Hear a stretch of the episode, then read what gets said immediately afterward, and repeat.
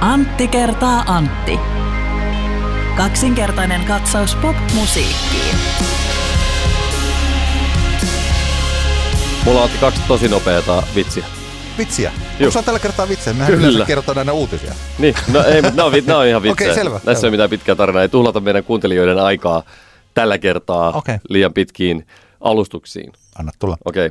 Miksikä kutsutaan todella humalaista soittajaa? No, Se on muusikko. tämä oli hyvä. Tästä mä tykkäsin. Kyllä. Joo. No entäs sitten, sä tiedät tämän Nelli Matulan, tämän laulajan. Joo, erittäin lahjakas. Kyllä, Lahjakas kyllä. laulaja, hyvä no laulaja. se lähtee duokiertueelle. Tiedätkö mikä sen duokiertueen nimi on? no Kahden keikka. en ymmärtänyt. Kahden, niin siis kahden. I, i, ihan, selkeästikään sinä, että olet katsonut saksalaisia dekkarisarjoja riittävästi. En oo. Okei, okay, no niin. Kerro. Okei, älä selitä mulle. sä- no niin, hyvä, kiitoksia. Kiitos, kiitos tästä. Kiitos näistä. Hyvää, hyvää kunnon huumoria. Sitä, Kyllä, sitä, tarvitaan sitä tarvitaan. tähän maailmaan. Tämä on Antti kertaa Antti, kaksinkertainen katsaus popmusiikkiin podcast. Tämä humoristisilla pikku kultajyvillä meitä tässä meidän omaa henkistä varantoamme kartutti juuri Antti Hietala. Hei vaan, ja vitsit vastaanotti vaihtelevalla menestyksellä Antti Granlund. Hyvää päivää, Hyvää iltaa päivää, tai hyvää päivää. aamua tai jotain sellaista. Toivottavasti olo on hyvä ja joulukiireet eivät liikaa paina päälle. Tai jos kuuntelet tätä jälkikäteen vaikkapa keväällä 2020, niin toivottavasti kevät on oikein antoisa ja on paljon jotain hyvää, jota odottaa, koska se on yksi onnellisuuden tällaisia kulmakiviä, että jotain kivaa, jota odottaa. Mä oon huomannut. Toivottavasti siinä kohtaa paistaa aurinko. Joo, kyllä, kyllä. Tämä on meidän vuoden 2019 viimeinen jakso järjestyksessään 79.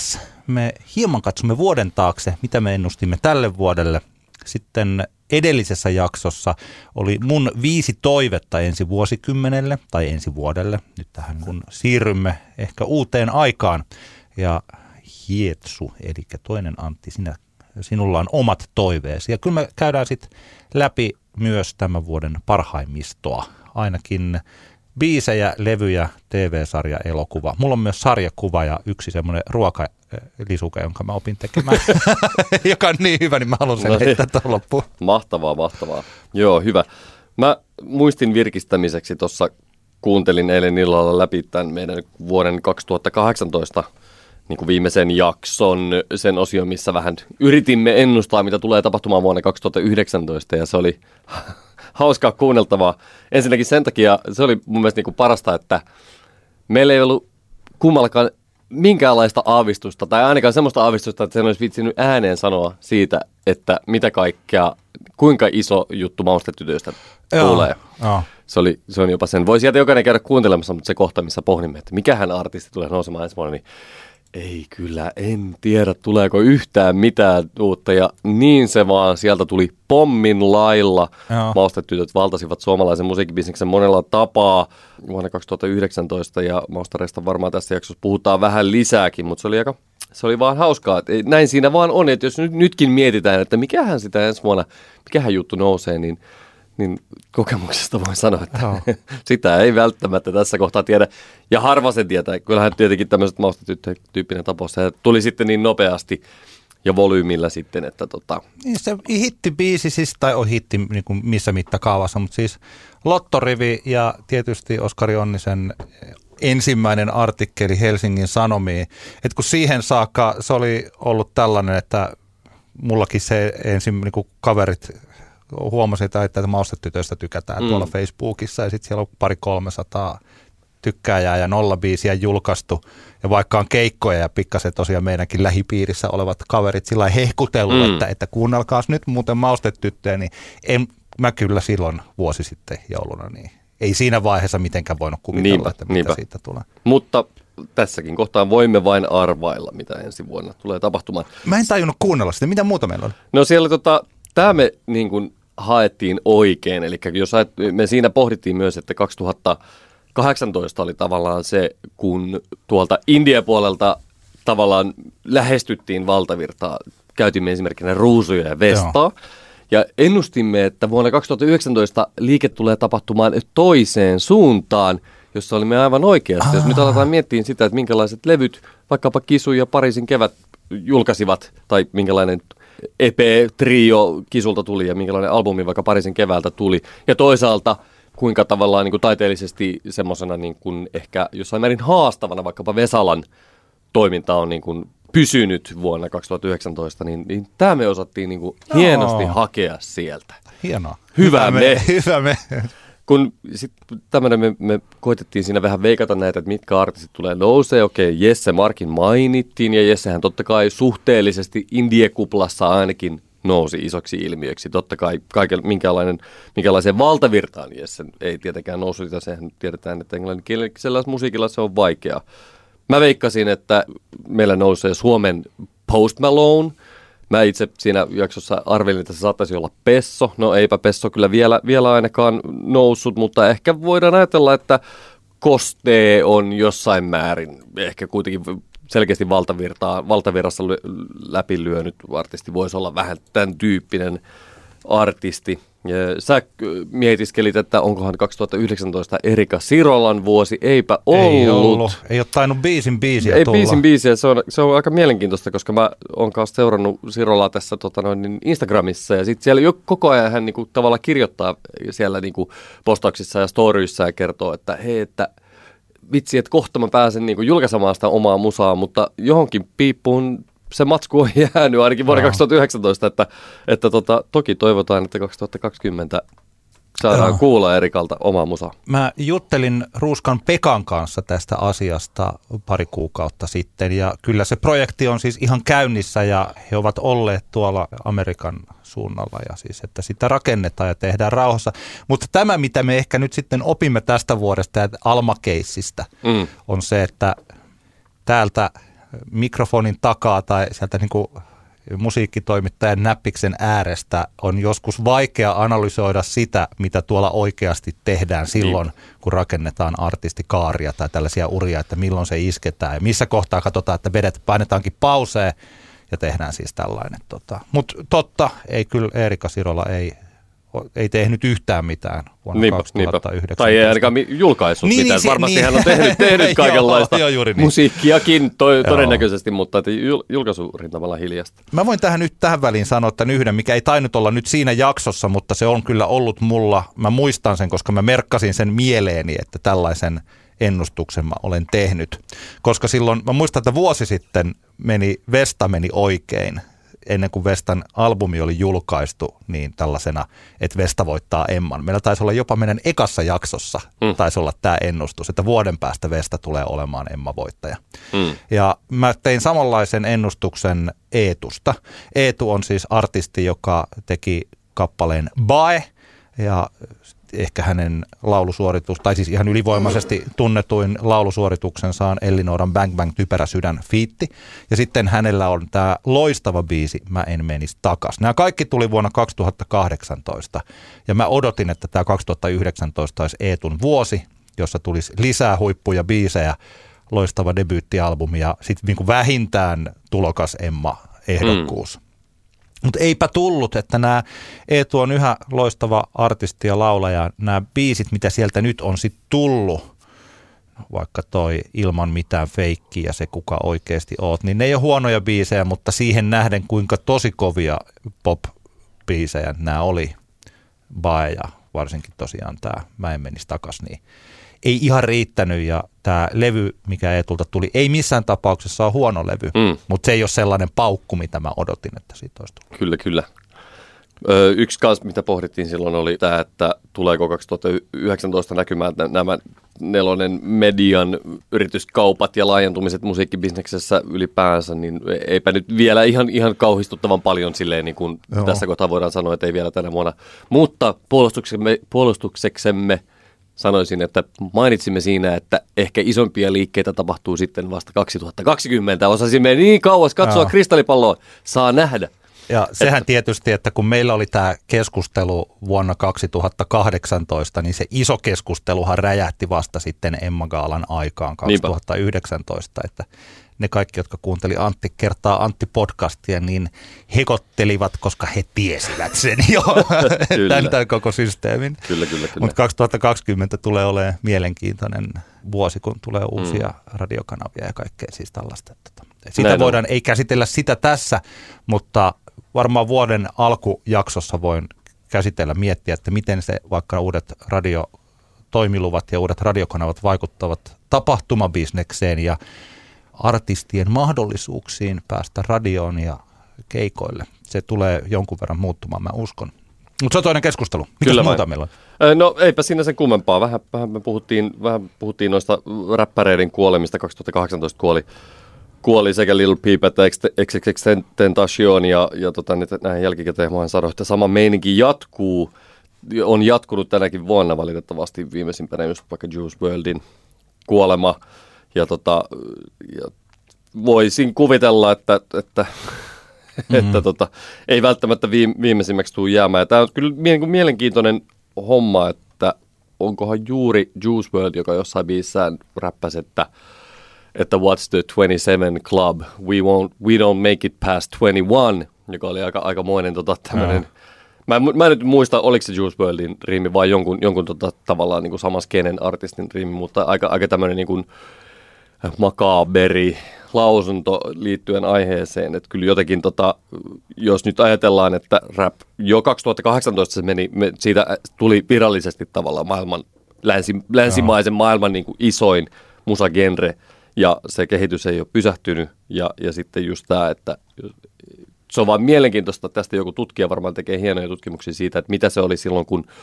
silloin kun niin kuin rock business tuli tosi isoksi ja kuinka ne tota, artistit, nuoret artistit vedettiin tähteyteen nopeasti ja sitten ne vaan alkoi vetää kaikenlaisia, kaikenlaista kamaa. Selkeästi tämä asia tapahtuu niin kuin räpin, räpin puolella. Nyt on ehkä vaan semmoiset päihteet, että ne kuluttaa ihmisen vähän vielä nopeammin loppuun kuin, kuin sitten esimerkiksi oh.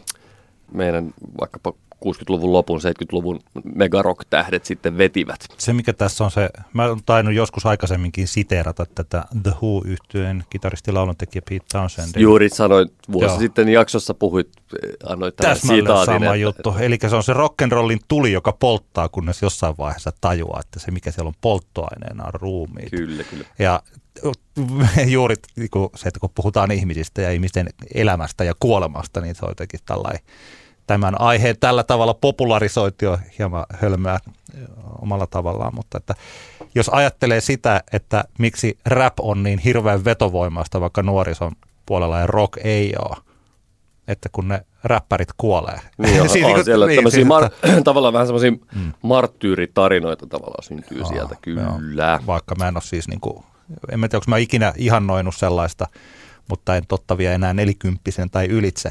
Mm. Mutta siis tällainen, että tällainen ajatus on leijumassa tässä, että se artisti, joka laulaa kuolemasta ja huumeista ja sitten lopulta vetää liikaa nappeja lentokoneessa ja kuolee siihen, niin se on jotenkin aidompi kuin se kaveri, niin, niin. joka ei tee sitä. Kyllä. Ja silloin kun rokkarit tuolla tappoi itsensä oksennuksensa kuolemalla, niin se oli jotenkin aidompaa niin. niin siis tällainen ajatus on olemassa.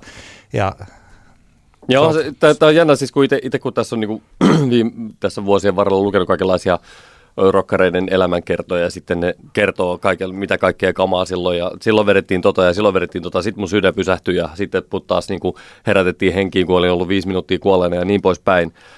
Niin tämmöisiä tarinoita sitten niin miettii, että niitä tarinoita, vaikka, vaikka ne on, ne vähän toistaa itseään ja monesti aika surkeitakin tarinoita, mutta kyllä se niin kiinnostavaahan se on miettiä, että miten ihmiset on pystynyt elämään. Ajatellaan niin kuin tyyppejä, vaikkapa, vaikkapa Eric Clapton tai Steven Tyler tai, tai tämmöisiä, jotka on niin kuin oikeasti vaan vetänyt niin kuin kaikki maailman huumeet maailmassa. Niin miten ne edelleen, niin kuin, tiedätkö, 70, 6-70 on niin kuin vielä kertomassa niitä juttuja, niin onko meillä nyt sitten semmoinen, että nämä uuden polven räppärit ei vaan yksinkertaisesti mm. ole sitten enää kertomassa kertomassa sitten 60 näitä tarinoita, tarviiko niitä sitten kertoakaan, mutta tota, mielenkiintoinen kuvio. Kyllä. Edellisessä jaksossa mulla oli niitä toiveita, jotka kukin voi ne keskustelut käydä sieltä kuuntelemassa. Mutta sinulla on omia. Onko sullakin viisi vai onko sulla satunnainen? No, no mulla on kolme. Okei, okay, hyvä. Mulla on kolme ja, ja nämä oikeastaan tavallaan vähän niin kuin tämmöisiä toiveita, mitä, mitä mä toivon, että tulee tapahtumaan. Joo, tosiaan itse asiassa voin alustaa tämän sillä että nämä nimenomaisesti, me voidaan ennustaa kanssa mm. tulevaa vuosi kymmentä tai tulevaa vuotta, mutta että ne, se ajatus oli juuri, että jos me saisimme, jos musiikki, suomalainen musiikkibisnes tai maailman musiikkibisnes olisi tämmöinen koskessa menevä tukkiröykkiö, ja me mm. voisimme hieman töniä sitä haluamaamme kyllä, kyllä. suuntaan, niin mihinkä suuntaan me niitä tönisimme? Ja nyt sinä saat sanoa erilaisia kyllä. suuntia.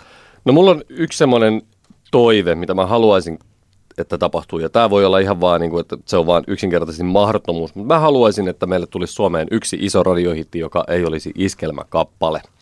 Ja mä miettinyt, että mikä artisti se voisi olla ja voisiko niin kuin tavallaan, kun ajatellaan, me just vaikka 2018 vuoden kohdalla me puhuttiin siitä, että – että India, India puolelta tulee nousemaan niin kuin artisteja suosioon, jota ei ehkä ole voitu niin kuin aikaisemmin kuvitellakaan. Nyt puhutaan just tämmöisistä artisteista, kuten Maustetytöt, Vesta, Ruusut ja niin poispäin. Tai sitten vaikkapa yksi 2019 vuoden äh, suomalaisista artisteista Gettomasa, joka, joka niin kuin, mä veikkaan, että ei, ei kauhean moni kuitenkaan niin kuin ehkä tota, niin kuin aika, aika iso suosio, varsinkin niin kuin striimaus- ja keikkapuolella, mitä hänellä tuli vuonna 2019, niin ei, ei veikannut. Mä toivoisin, että joku, joku näistä artisteista tavallaan pystyisi murtaan nyt niin kuin seuraavan, tiedätkö, seuraavan semmoisen lasikaton tässä, kun puhutaan tämmöisestä, niin kuin, onko tämä nyt sitten vertikaalinen liikkuminen Indien ja, ja valtavirran välille, joka mun mielestä seuraava askel siinä on sitten selkeästi se, että tulisi iso radiohitti tämmöiseltä artistilta. Ja tietenkin tähän liittyy juuri se, että se kappale olisi tavallaan semmoinen, että siinä ei mentä sitten niin kuin iskelmän kautta sinne. Ja kyllä mä jotenkin sanoisin, että mä, mun ehkä isoimmat toiveet tässä ensi vuoden osalta tässä kohtaa kohdistuu juurikin ruusuihin, jolta tulee seuraava albumi.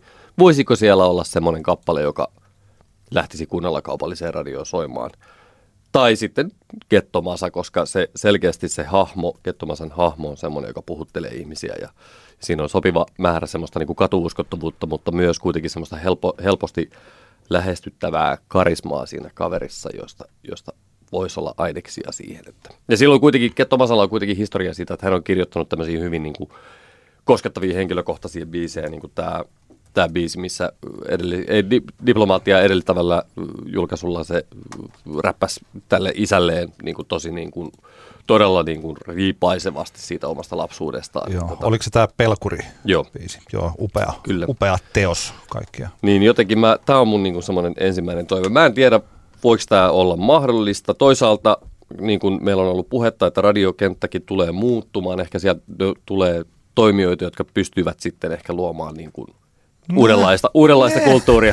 niin, ehkä. mä, voin, tota, mä sanoa, että ei, ei toimijoita ei oikeastaan sillä hirveästi. Niin ei tulisi. toimijoita, mutta uusia kanavia aina. Kanavia tulee, niin, niin, mutta kanavia tulee. Ne, tota, sanotaan, että toi räppipuoli tai hip-hop-puoli, niin kyllä se taitaa jatkossakin jäädä Yleksin ja Basson varaan aika pitkälti. Siis tällainen, näin mä luulen, että jos pudotetaan tällaiset niin kuin JVG siitä pois. Niin, niin. Että tota, ruusut ja sieltä niin kuin, että we'll see. We'll kyllä, see, kyllä. että mitä, mitä tapahtuisi, että voisiko ennemminkin, jos mä nyt ajattelen näitä tosiaan niitä uusia radiokanavia, niin siinä ehkä astutaan vielä enemmän tällaiseen aikuisväestön musiikkimakuun Ai, okay. niin, niin, niin. kuin juu, juu. tällaiseen niin kuin alle. Että mä, mä mietin, kyllä, että, kyllä. Mun, mun toive ei niin, suorasti niinkään liity näihin uusiin kanaviin, niin, vaan, niin, vaan kyllä, ylipäänsä kyllä. siihen, joo, että, joo. että mä haluan nähdä, haluaisin kauheasti nähdä sen tilanteen, jossa meillä olisi suomalainen radiohitti, joka ei olisi iskelmäkappale. Joo.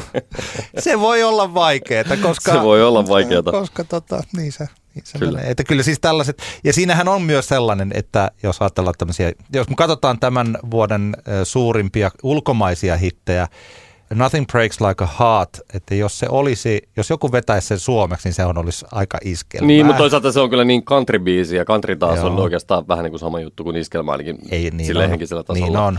Ja, ja plus, että ulkomaalaisen musan ka, niin kuin, suhteen on vähän eri juttu, koska siellä sitten taas täälläkin kuitenkin radiot jo, jossain määrin joutuvat seuraamaan kansainvälisiä trendejä. Ja, niin. Ja sitten ajatellaan joku vaikka Billie Eilishin kaltainen artisti, niin, niin tota, eihän sen tyyppistä suomen kielellä esiintyvää artistia, ton tyyppistä musaa, niin eihän sitä, eihän sitä se nyt on sula mahdottomuus, että sen tyyppinen musa täällä nousisi kaupallisille radioiden soittolistoille. Niin. Ellei sitten se olisi sitten semmoisen iskelmäfilterin läpi vedetty. Anyway, se on mun ensimmäinen toive. Joo. Sitten mun toinen toive on se, että kun on ollut puhetta tässä kuluvanakin vuonna aikaisemmina vuosina siitä, kuinka, kuinka toi rapin ja hiphopin suhde vaikkapa siihen, että kuinka vähän niitä naispuolisia artisteja kuitenkaan sieltä nousee. Viimeksi mainitsin Grammy Kaalan niin kuin käsittämättömän tilanteen, jossa varsinaisissa hip-hop-rap-kategorioissa ei yhtäkään naisartistia ollut, ole ehdolla.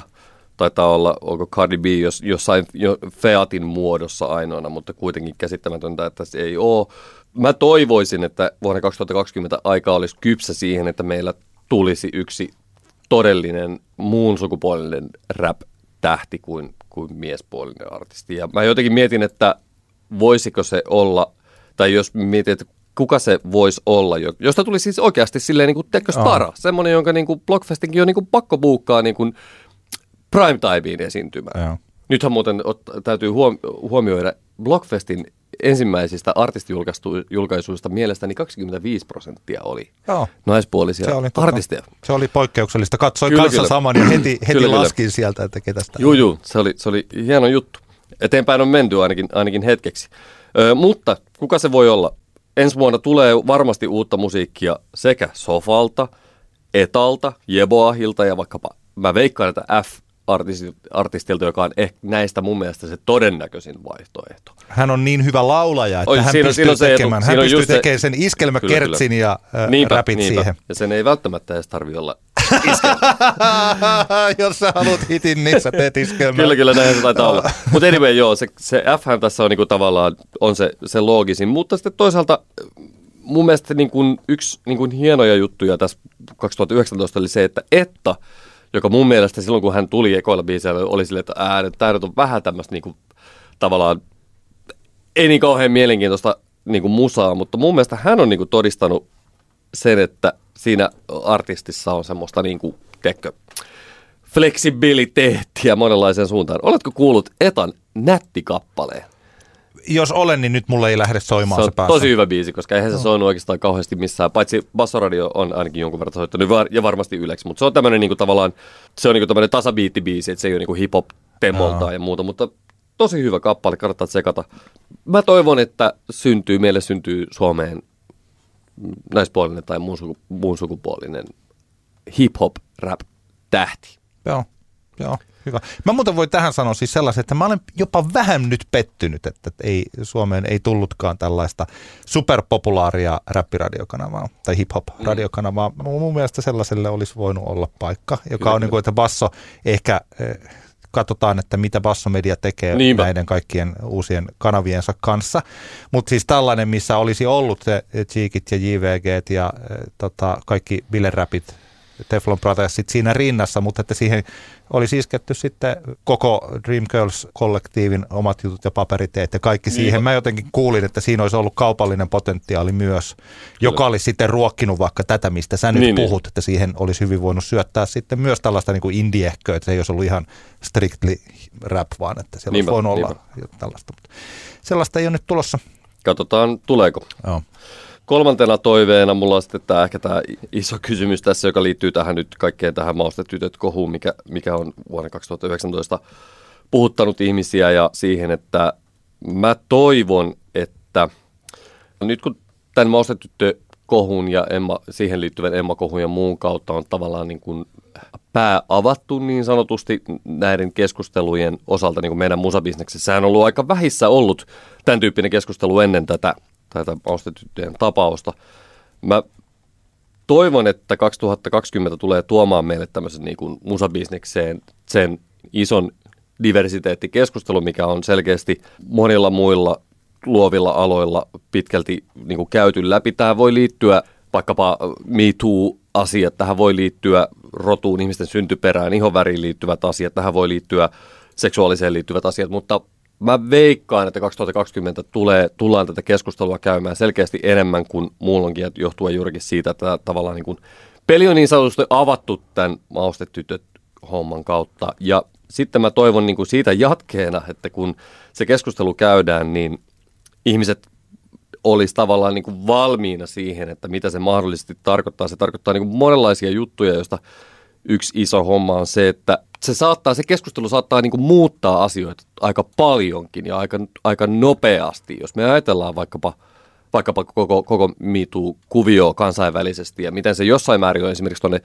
teatteri- ja, ja tota, elokuvapuolelle niin kuin levinnyt täälläkin Joo. ja muuta, niin se, että ihmiset tavallaan niin kuin miet, et, tai tavallaan mä toivon, että ihmiset tavallaan valmistautuisi siihen keskusteluun sillä tavalla, että, että sitten kun se niin kuin lävähtää päälle, että sitten ei yhtäkkiä ollakaan silleen niin kuin täysin niin kuin laput silmillä tai semmoinen niin kuin estot päällä sen keskustelun suhteen, jota mun mielestä jonkun verran kävi tässä nyt tässä maustetytöt keississä.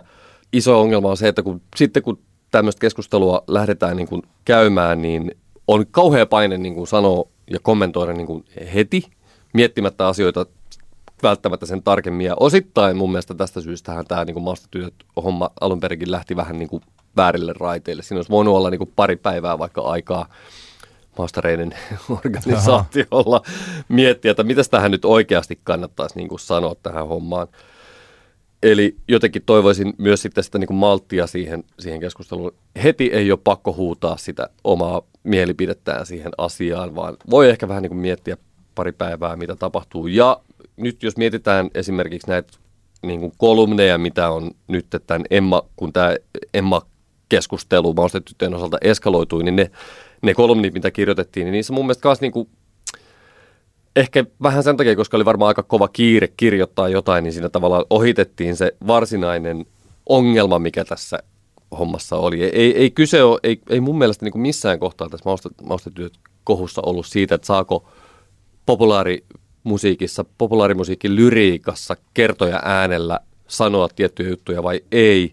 Se on päivän selvää, että, että äänsanan käyttäminen ei edes tämmöisessä kontekstissa mm. ole, niin kuin, ei sille ole niin kuin perusteluja vuonna 2019, ainakaan niin kuin valkoihoisella ihmisellä. Se on aivan mun mielestä besides the point, että miten tulkitaan jotain pop-kappaleen sanoja. Jos siinä on niin kuin täysin tota noin, niin halventava termi käytössä, niin sitten se on siinä. Ja, ja niin kuin sit se, niin kuin, sit jos se sinne on päässyt livahtaa sinne kappaleeseen, niin sitten pyydetään anteeksi käyttöön ja niin poispäin. Ei siinä sen kummempaa. Ö, yksi mun mielestä tärkeä homma kanssa, mikä olisi, mitä mä toivon, että siinä keskustelussa kun se käydään, niin kaikenlainen samoin uhriutuminen jäisi siitä pois, koska vaikkapa tässä maustettuja tapauksessa nyt, kun selkeästi se alun perin se homma häiritsi ihmisiä. Ja kun sitä ei pyydetty anteeksi, niin sitten tavallaan se, että sitten me niin kuin valtaväestön edustajat sitten jotenkaan ei ainakaan itse niin uhriudutta että voi ei, nyt meitä, nyt meitä taas syytetään tämmöisestä ja tämmöisestä. Etenkin niissä tapauksissa, jos se on, on selkeää, että siinä niin kuin se aihe, mistä puhutaan, on ollut niin kuin perusteltua. Niin kuin tässä tapauksessa maustetyttöjen käyttämä N-sana. Tiedätkö, mitä tarkoitan? Joo. Tässä mä mietin sitä, että, että miten tämä keskustelu menikin niin, että tämä oli tämän löyhän kupla, missä me ollaan, että tämä onkin meidän sisäinen keskustelu, että mä oon aika tyytyväinen, että aika vähän tällaiset oikeistopopulistit tai rasistit tai se jengi, mä luulen, että ne oikeastaan ei sitten aika harva siellä puolella huomasi tätä keskustelua. Niin, ja se oli tosi hyvä, koska Kyllä. silloin kun kävin tällaisia yksityisiä keskusteluja siinä ennen kuin näitä tultiin niin, kuin niin sanotusti isosti ulos tämän asian kanssa. Niin siinä kun mäkin niin kuin pelkäsin, että, että nyt niin kuin rasistit voittaa. Tässä, että tämä on niin kuin sellainen, niin, niin. sellainen pikku hiili, että ne, ne niin kuin sytyttää tämän liekkeihin ja tässä mm. Tulee tämä että kaikki täällä niin kuin tietyllä tavalla meidän puolella tulee häviämään mm. tämän kauhean.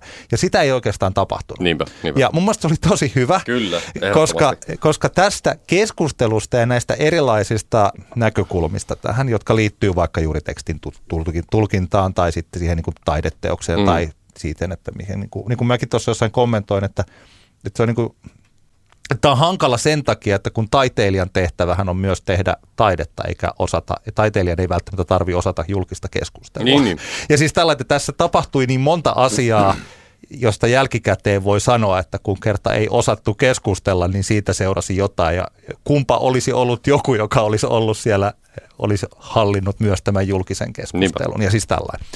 Niin, tota, niin mä luulen, että toisin kuin yleensä internetin ja kolumnien somepäivitysten ja kolumnien ja uutisten välillä käyty keskustelu, niin sehän ei johda parempaan mm. näin yleisesti ikinä oikeastaan nykyään, nykymaailmassa. Se ei johda parempaa, vaan ennemminkin se loitontaa ihmisiä toisistaan. Niin mulla on sellainen olo, että tämä tarjosi nyt aika turvallisen maaperän kuitenkin tälle keskustelulle niin, että vuonna 2020 me kaikki tiedämme vähän paremmin, että Kyllä. miten tähän suhtautua, mitä, mitä pitää toimia ja mikä on hyvä, mm. niin kuin siis tällainen.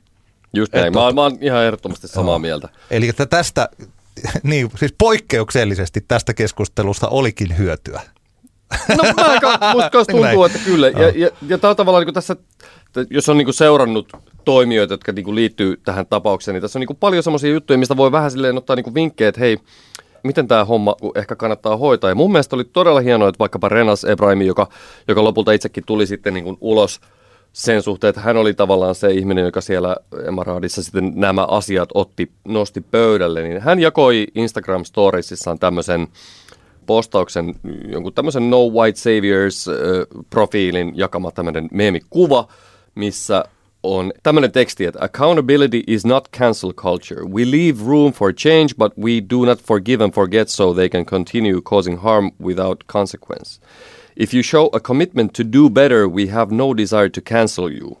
Ja mun mielestä tämä on niinku aika tärkeä juttu muistaa tavallaan sitten ne, niidenkin ihmisten, jotka sitten vaikkapa valtaväestön edustajana osallistuu tähän keskusteluun, koska kyllä mä olin myös tässä keskustelussa havaitsevina niin sitä, että vaikkapa, ja tämä nyt liittyy ehkä lähinnä Renasin Instagram-profiilin seuraamiseen, osa, jotka siellä osallistuivat siihen keskusteluun, niin e, mä toivon, että, että nekin ihmiset niin kuin ottaisi huomioon tämän seikan. Eli, eli tota, annetaan myös sitten mahdollisuus. Ehkä se, mitä mä niin kuin puhuin siitä armosta silloin mm. muutama jakso sitten, niin se on ihan hyvä ottaa huomioon siihen keskusteluun kanssa.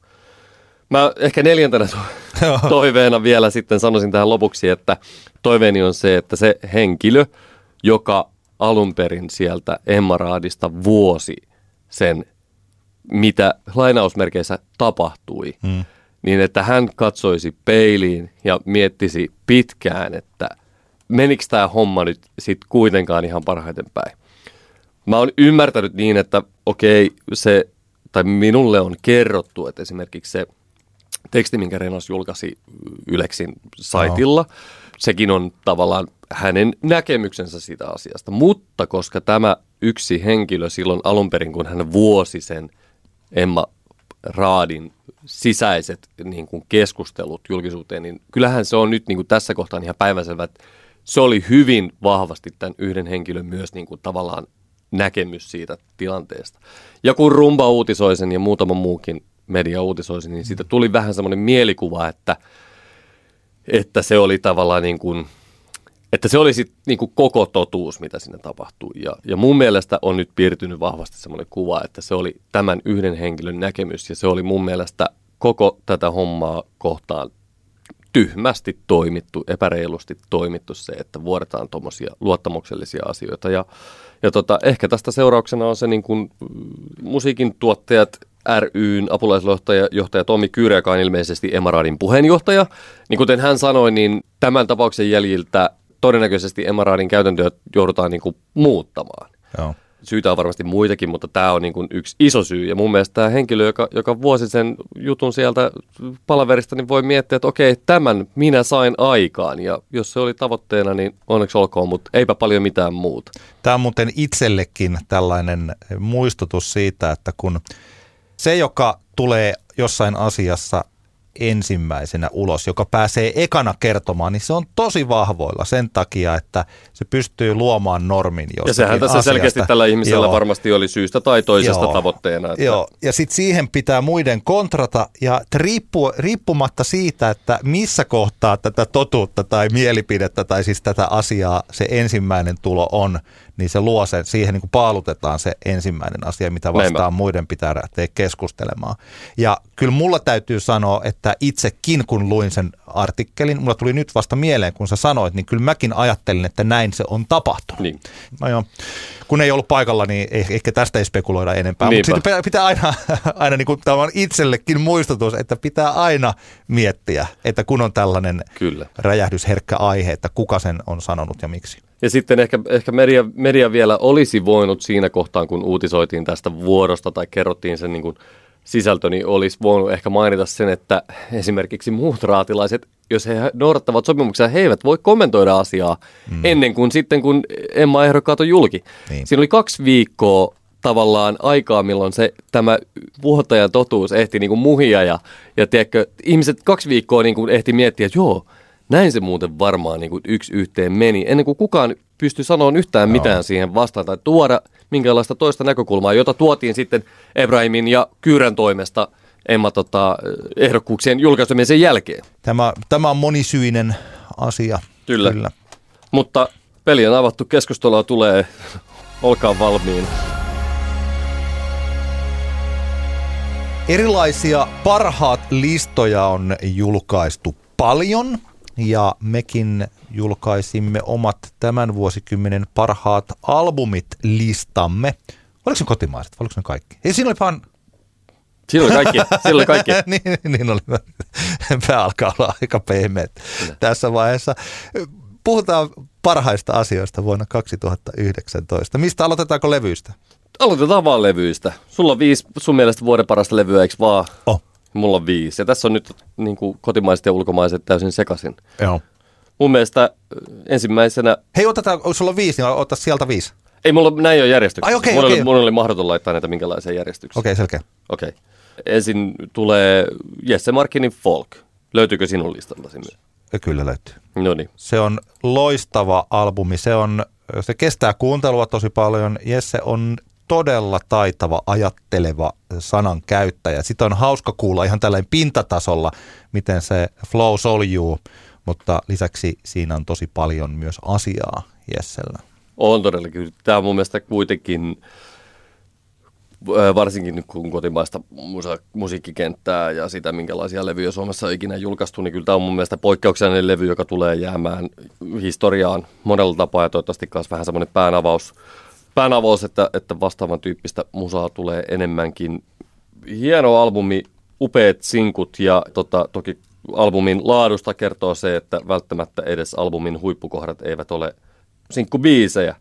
Että kyllä mun, mun mielestä niin kuin, tota noin, niin esimerkiksi Sunshine-kappale on ihan, ihan semmoinen niin kuin todella, todella mestariteos biisi. Ja, ja tämä on, tää on niin hieno, hieno albumi siitä, että se, tämä levy ei ole yhtään, yhtään niin kuin, tässä ei ole semmoista niin kuin retroilua. Jos ajatellaan nyt vaikka, että, että vaikkapa Kivanukan, Kivanuka-albumi, se on niin vahvasti retro, vaikka se on mun mielestä hyvä levy, mutta se on kuitenkin, se on kuitenkin niin vahvasti niin kuin nojaa soundillisesti ja tuotannollisesti sinne niin kuin historiaan, niin folk on, folk on jotenkin niin kuin tosi vahvasti tätä päivää, mutta silti siinä kuuluu semmoinen niin kuin ymmärrys siitä, että Joo. minkälaista musaa on tehty. Semmoinen musiikillinen sivistys välittyy siitä kaik- kaikilla tavoilla. Ja sitten musta on niin kuin ollut tosi kivaa se, että, että tota, kun on tästä DJ-keikkoja tullut soitettua, että vaikkapa joku Treat on semmoinen biisi, että siitä niin kuin tämän vuoden aikana siitä on tullut semmoinen kappale, että meillä täällä niin kuin Tampereellakin tuommoisessa niin indie-diskossa ihmiset oikeasti haluaa niin kuin bailata sen biisin, joka on niin kuin tosi siistiä. Tätä ei tapahdu ihan hirvittävän usein kuitenkaan semmoisia, että kappaleet tavallaan niin kuin kasvaa tota noin, niin, niin kuin pitkän, pitkän ajan kuluessa. Et monesti se on enemmänkin niin päin, että jos joku biisi siitä tulee hetkeksi semmoinen, että kaikki, kaikki onkin silleen, että vitsi, tämä on muuten maailman paras biisi, mutta että kolme kuukautta menee, niin sen kun pistät soimaan, niin tanssilattia, tanssilattialta lähtee kaksi kolmasosaa ihmisistä, mutta folk on, on minun mielestäni yksi 2019 vuoden viidestä parhaasta albumista. Ehdottomasti samaa mieltä ja tässä vaiheessa, jos pääsee todistamaan Jesse Markinin tai Jessen live-keikkaa, niin kannattaa tehdä se, koska myös se livenä erittäin hyvä. Kyllä. Erittäin hyvä. Mä, heitän, mä heitän yhden levyn tähän seuraavaksi. Joo. Mulla on Samuli Putron Pienet rukoukset, albumi, josta ei tullut tällaista, no on siellä kuitenkin tämä ilmasta tehty ja nyt oli jonkun verran soi radiossa, mutta se on kokonaisuutena tosi hieno suomenkielinen musiikkilevy. Ja sai muuten kriitikko Emma ehdokkuuden, muuten ei hirveästi tuolla juhlinut. Mä ajattelin, että tämä olisi sellainen albumi, että tämä saattaa mennä monen tutkan ohi siksi, että tämä ei ole tällainen niin kuin tässä Sideways Flow Uusi Tampere. Siis tässä, mm. tässä skedessä Samuli Putro ei ole niin kuin mukana ja sitten hän on ollut tässä valtavirta pelissä, mutta että ehkä juuri tällä levyllä yhtä biisiä lukunottamatta mm. ei ole. Tosi hieno levy. Mä pidän sitä erittäin paljon ja olen kuunnellut sitä. Sehän on tässä, mä aina loppuvuodesta nykyään mietin, että mitä mä oon oikeasti kuunnellut. Mm. Ja sellaisia levyjä yritän sitten listata. Joo, pakkohan se oli jotenkin lähteä siltä, siltä kulmalta tätä hommaa taas miettimään. No. Tota, valitettavasti Samuli Putrohan ei tule voittamaan kriitikoimaa, koska sen voittaa Kisun momentum.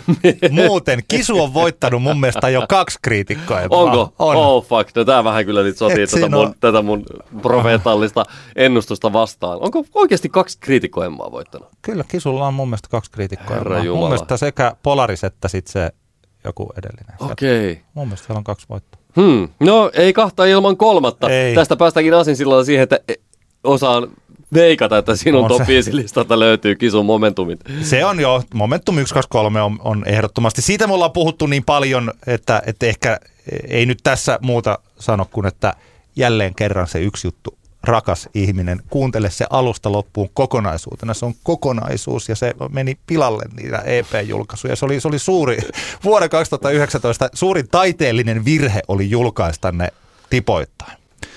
Aivan, yes, aivan. Yes. Ehkä sille kuitenkin saatiin vähän enemmän semmoista elinkaarta. Tiedätkö? Ei saatu, Eikä? ei saatu. Sehän, yksi juttu, mutta hei, tähän on pakko sanoa. Siis kuten sanottu, mähän olen aivan super iloinen, että Kisu sai tällä levyllä Emma-ehdokkuuksia. Mm. Mutta faktahan on se, että toi totahan ei siis kuunnella. Kukaan ei, kun toi ei soinut missä. Toihan mm. oli siis kaupallinen floppi. Ja jos Emma Gaala on tämmöinen, missä on taiteellisia aspekteja ja sitten kaupallisia juttuja, niin siis mielenkiintoisella tavalla Kisu sai näitä Emma-ehdokkuuksia tosi paljon, vaikka niin kuin keikkarintamalla tapahtui varmaan pettymyksellisiä asioita ja tosiaan mm. striimi- ja radiosoittopuolella ei tapahtunut oikein sitäkään, vaikka toi on siis vuosikymmenen parhaita niin, levyjä niin. mulle. Että mun mielestä siis niin jännittävä tällainen, niin kuin, se, se on tosi, tosi mielenkiintoista, että ehkä tässä on pikkasen sellaista, että tuota futispuolelta aina silloin tällä huomaa, että ei, ei mennä siihen. Tähän metaforaan mennään eteenpäin.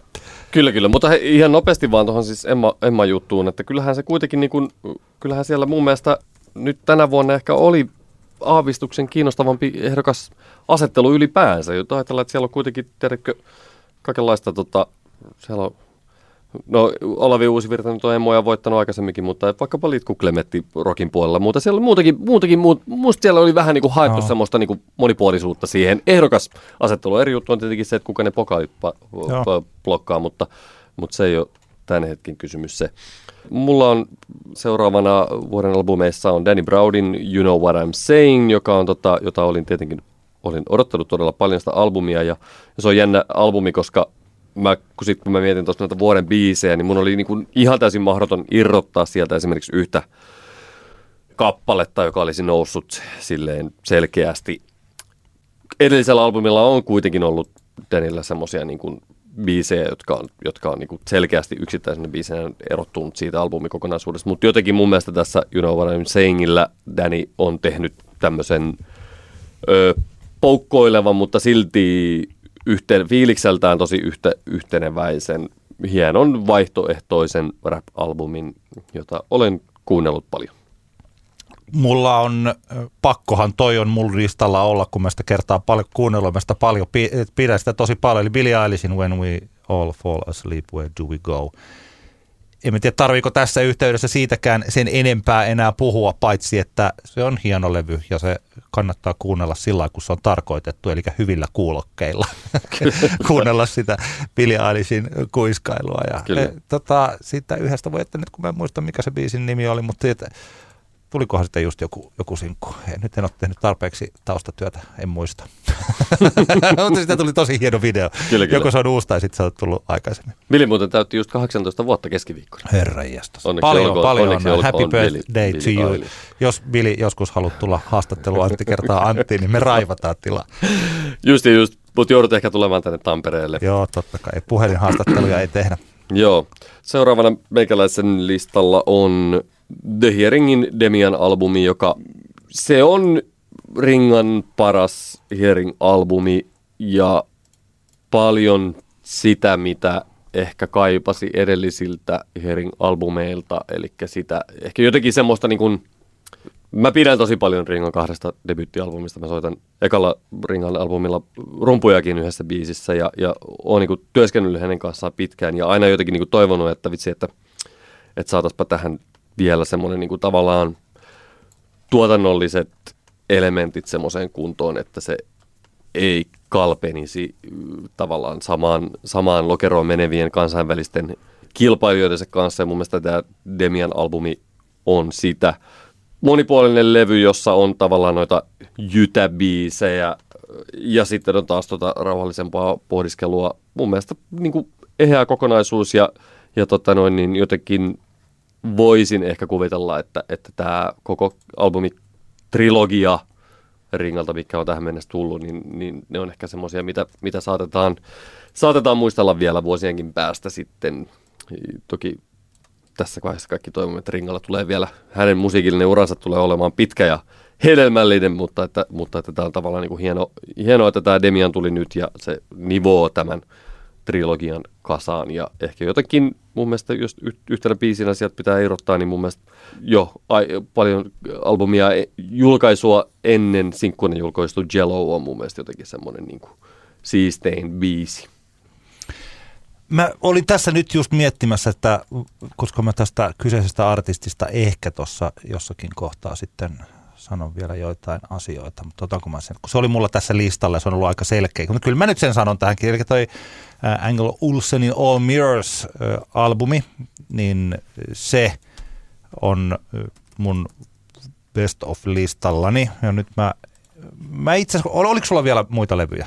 On, on. Joo, okei, okay, no mä, mä puhun tästä ja varsinkin tuosta yhdestä biisistä kohta, mutta sano sä, mulla tuli, se oli sitten mulla viides toi All Mirrors-levy. Okei, okay. mulla, mulla laskujen mukaan vielä kaksi levyä jäljellä. Aha. Mulla oli siis Billy Alice, Kisu, Kisu Jesse Markin, Samuli Putro ja...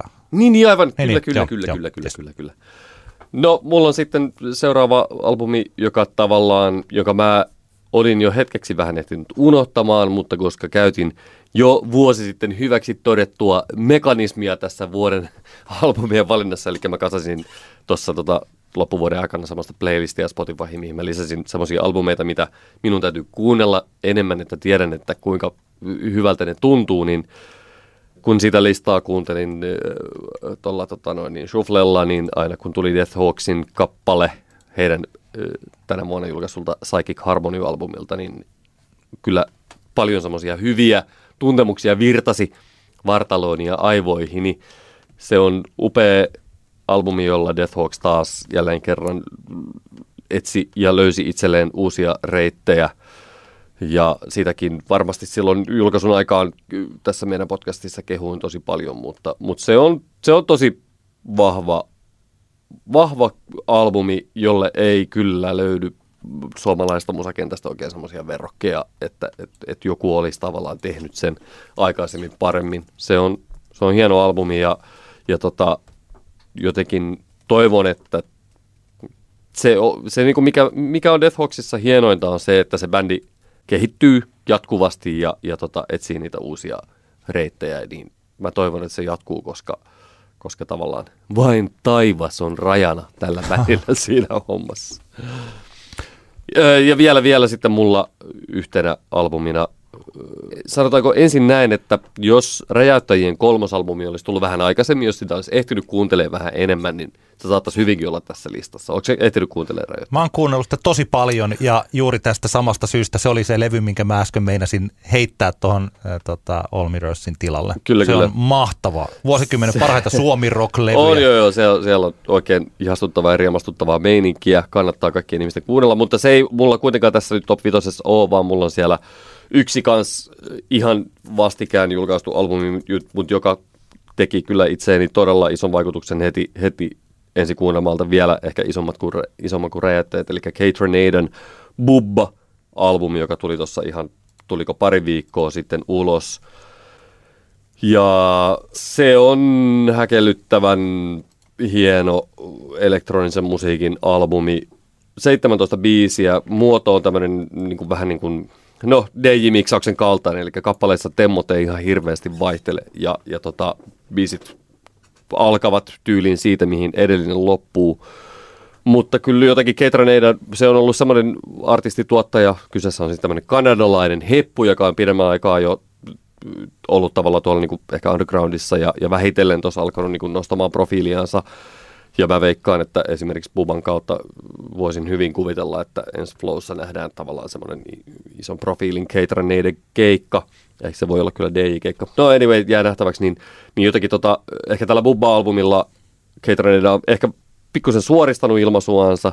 Aikaisemminkin hänen musansa on ollut ihanaa, mutta aika harvoja Ketraneiden biisejä on voinut vaikkapa DJ-keikoilla soittaa sen takia, koska niissä on ollut semmoista tietynlaista nyrjähtäneisyyttä, minkä takia niitä on ainakin mun mielestä ehkä vähän voinut olla vähän vaikea tanssia. Niin Buballa se on just kivasti pikkusen suoristettu ilman, että siitä olisi lähtenyt se perusluonne pois. Ja niille, jotka ei ole Ketraneida kuunnellut, niin ehkä lähin verrokki tota noin, niin mun mielestä tuottajana on, on, on legendaarinen edes mennyt hip tuottaja J. Dilla. Jos hänen matskustaan tykkää, niin ihan ehdottomasti kannattaa Keitraneda tsekata. Keitraneidan musa on vähän niin kuin J. Dillaa, mutta 20 bpm lisää siihen. Ihanaa hidasta diskoa. Tuossa oli tuolla tota, tuolla, tuolla, tuolla Bassoradion aamujuontajalla ja hienolla DJllä, Lina Schifferillä on mun mielestä hauska kuvailu tästä Bubba-albumista. Hän Instagramista taisi kirjoittaa jotenkin niin, että on semmoinen olo, niin kuin olisin sadepisaran sisällä, kun tätä kuuntelen. Ja mun mielestä se on, se, se on aika upeasti niin kuin sanallistettu se fiilis, mikä tuosta levystä tulee, koska se on niin raikasta ja kepeää ja jotenkin semmoista niin kuin, tietyllä tapaa semmoista, jotenkin semmoista niin kuin puhdasta ihanaa musiikkia. Se ei ole niin kuin täyteen ahdettua, vaan se on, se on juurikin niin kuin ilmavaa ja tiedätkö, no. semmoisena kesäpäivänä, kun nurmikko on vielä tuoretta ja sitten tulee semmoinen, on lämpötilaa 23 astetta ja sitten tulee semmoinen pieni kesäsade, joka, tunt, joka ei yhtään häiritse, vaan tuntuu vaan ihanalta, niin se on niin kuin tämä Kate Reneiden oh, albumi Bubba. Hienoa. hienoa mä itse asiassa nyt on pakko ottaa mun, ensi, eikö, siinä oli levyt? Joo. Siinä on mun levyt, joo. joo. Kate Renada, Jesse Markin, Death Hawks, Danny Brown ja The Hearing. Ja tämä biisi, joka mä ajattelin, että taisi voin olla tällainen Älä nuku tämän ohikappale, mutta että kun tässä nyt tällä hetkellä, tämä Räjäyttäjien levyhän ilmestyi siis viikko sitten Baltiaralla ja nyt tämän viikon perjantaina taitaa Vinska olla kaupoissa, eli ihan uunituore tapaus. Ja jos levy on uunituore, niin silloin aina on vaara ottaa se listalle koko vuoden tällaiselle kattavalle listalle, koska tota, sitä ei aina ihan sillä tiedä. Mutta kyllä tästä yhdestä biisistä mä tiedän, että tämä on mun tämän vuoden parhaita kotimaisia kappaleita. On itse asiassa aika helpotus nyt, että ei otetakaan näitä tällainen parhausjärjestyksessä, mm. heitetään vaan viisi hyvää biisiä. Tämän albumin päätöskappale, Ryyppyliivi, se on se on upea teos. Se on kaikkinensa upea teos. Mä itse asiassa tässä aikaisemmin tällä viikolla tein tästä tällaisen pienen Facebook-postauksen, jossa mä kuvailin sitä. Ryyppyliivi on osoitus siitä, että vuonna 2019 on mahdollista, siis ylipäänsä on mahdollista tehdä tällainen melankolinen, voimakas keskikalja suomirock-biisi, joka hakee vaikutteet jostain Juiselta ja Hektorilta ja ehkä Tuomari Nurmion kurjuuden kuninkaasta tai voidaan mennä vaikka johonkin tota, Rautavaaran tuoppien jälkiin, mm. siis sellaisia. Eli tässä tämä Ryyppyliivi-kappale edustaa tälle huonossa parisuhteessa olevalle ihmiselle vapautta. Ja se, että kuinka tällainen jotenkin humoristisen eh, ressukkappale tämä on muuten, mm. mutta sitten, että kuinka voimakas se kuitenkin on siinä lopussa. Että tämä ryyppyliivi edustaa samaa, mitä Bruce Springsteen aina, kun äh, Bruce Springsteenillä autolla ajaminen on vapautta. Mm. Ja sen takia vaikka tällaisissa mun suosikkiviiseissä Bruselta, kuin vaikka joku Sherry Darling, niin kaikista äh, suurinta vapauden riistoa se, että kun hän olisi tyttönsä kanssa pääsisi ajan autolla, mutta hän onkin juuri hän on juuttunut ruuhkaa ja sitten vielä se Sherry Darlingin äiti on siellä taka, takapenkillä mm. häiritsee häntä. Se on muuten ihana biisi. Se on aivan uskomattoman ihana biisi. The River-albumilta kuunnelkaa Sherry Darling, aivan ihana. Hei hei hei, what you say, Sherry mm. Darling. Ja mahtava meno. Mutta siis, että se on, se on joku, okei, okay, Bruce Springsteenille autolla ajaminen on vapautta. Eppu normaali 80-luku ryyppääminen on sitä vapautta. Että, tota, baari Kärpäinen on sellainen vapauden osoitus. Tai sitten vaikka John Jettille niin kuin seksuaalisuus, naisen seksuaalisuus mm. on just mistä me puhuttiin tuossa joku aika sitten, bad reputation. I don't give a damn about my mm. bad reputation. Ja kaikki tämä I love rock and rollhan kertoo siis suurin piirtein siitä, että se käy jukeboksin ääreltä pokaamassa sellaisen nuoren miehen ja kyllä, tekee kyllä. sille asioita. Samalla tavalla ryyppyliivi tässä tarkoittaa nyt sitä vapautta. Sympaattista ja hiljaista vapautta.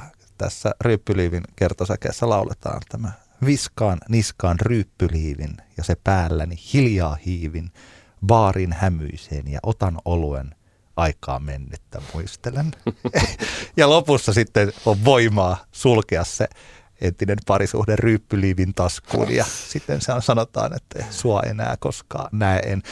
Nousiaisen kitarointi, ihanaa, aivan ihanaa. Siis tällaista, että joka ainoa, niin kuin ne nuotit tai ne sellaiset niin kuin säröjutut, jotka ei mene ihan siihen niin kuin, ihan nuotille, ne on täydellisiä. Ja, ää, tota, tämä on, tää on aivan, aivan ihana.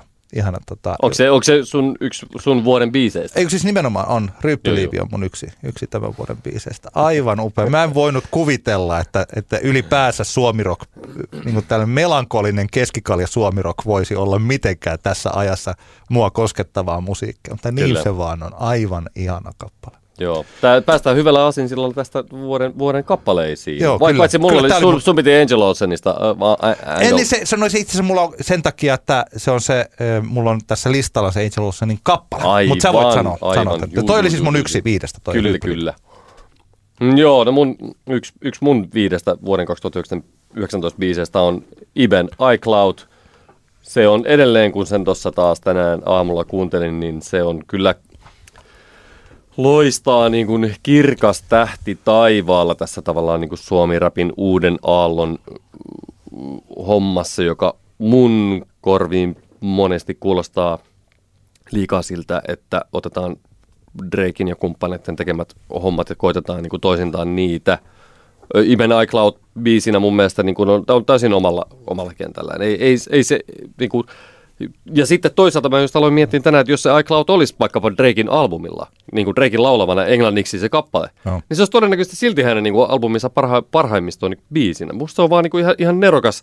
Ja jotenkin se kaikki, kun me puhutaan nyt, niin kuin, puhutaan vaikkapa äh, sosiaalisen median käytöstä ja miten, miten nuori polvi, kun ne on vaan koko ajan siellä somessa ja muuta, diginatiivit, bla bla bla bla bla, niin musta jotenkin se, se tämän kappaleen se semmoinen ihana niin kuin luonteva – kritiikki sitä kulttuuria kohtaan. Se on vaan jotenkin niin kuin hämmentää. Luo uskoa, uskoa tulevaan kaikella tavalla.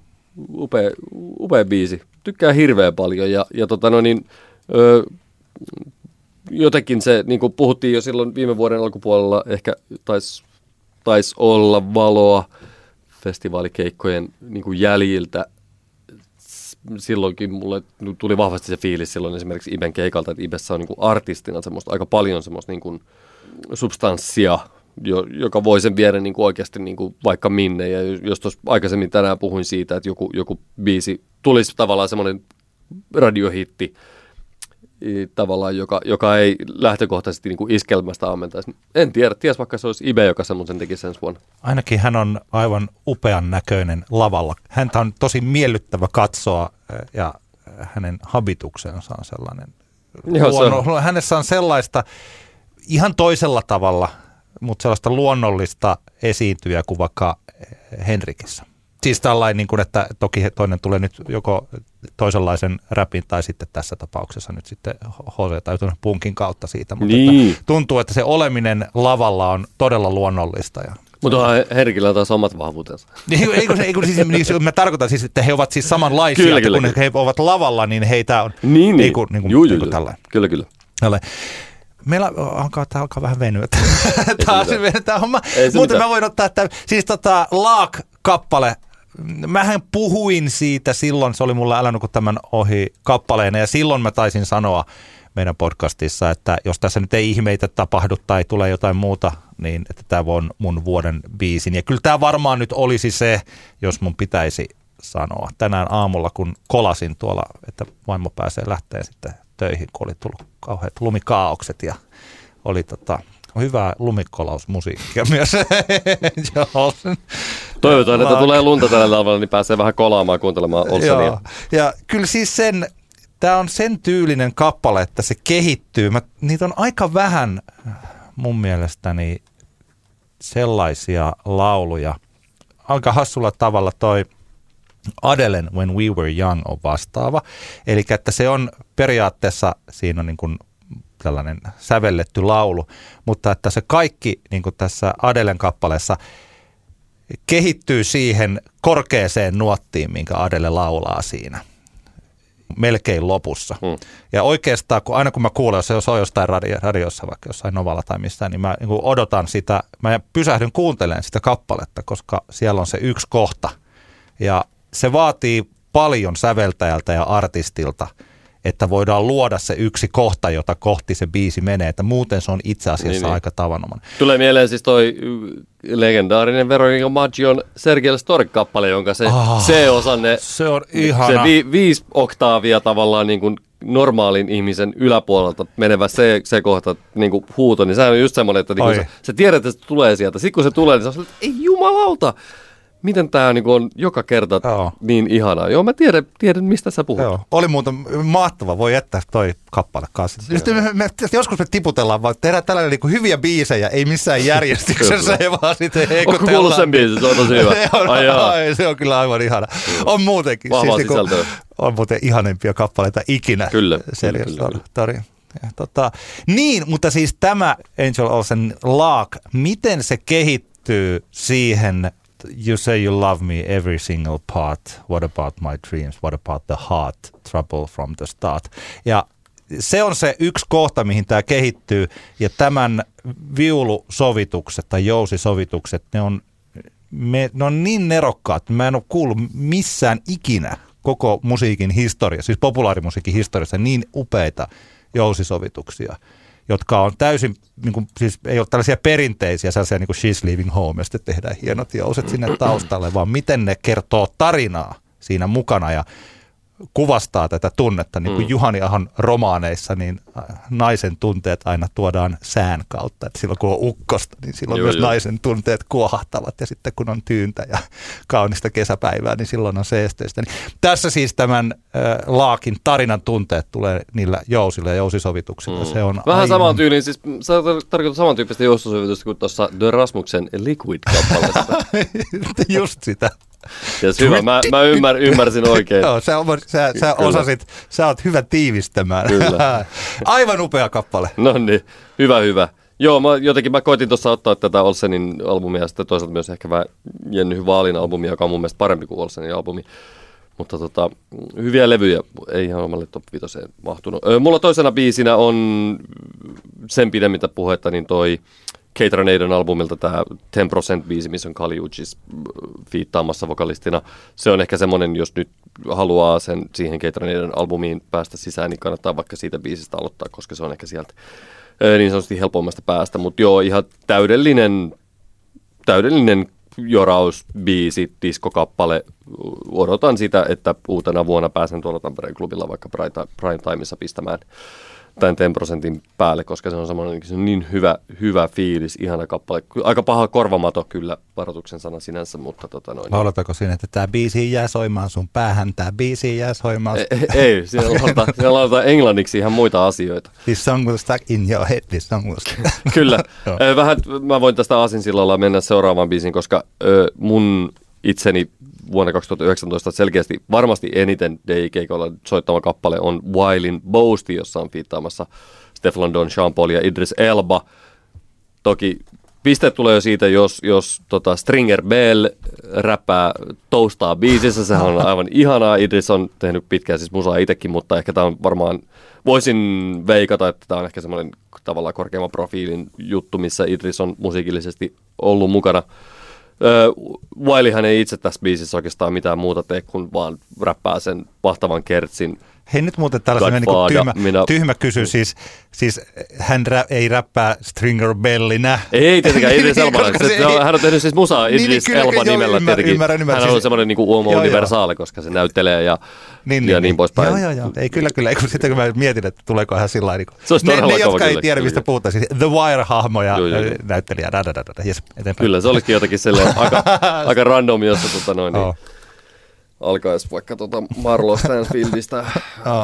Toisaalta Stringer Berg ja Marlo, Marlohan eivät oikeastaan Wireissa ikinä varsinaisesti kohdanneet. No, se on aivan toinen, toinen keskustelu. Mutta joo, Boasti helposti paras bailubiisi vuodelta 2019 mun mielestä aivan upeasti tuotettu. Ja semmoinen hieno yksityiskohta muuten tässä, jos joku haluaa silleen niin kuunnella tarkemmin tätä kappaletta, kun tässä on kolme verseä, eli kaikilla näillä vierailijoilla, Stefan Donilla, Sean Paulilla ja Idris Elballa on omat versensä niin todella hienoilla pienillä tuotannollisilla seikoilla tähän, vaikka se biitti on sama kaikissa kolmessa versessä, niin pienillä elementeillä saadaan niihin aika vahvasti semmoinen oma fiilis näihin verseihin, joka tukee sitä toki, että nämä kaikki kolme vokalistia on aika niin kuin, omanlaisiansa persoonallisia laulajia.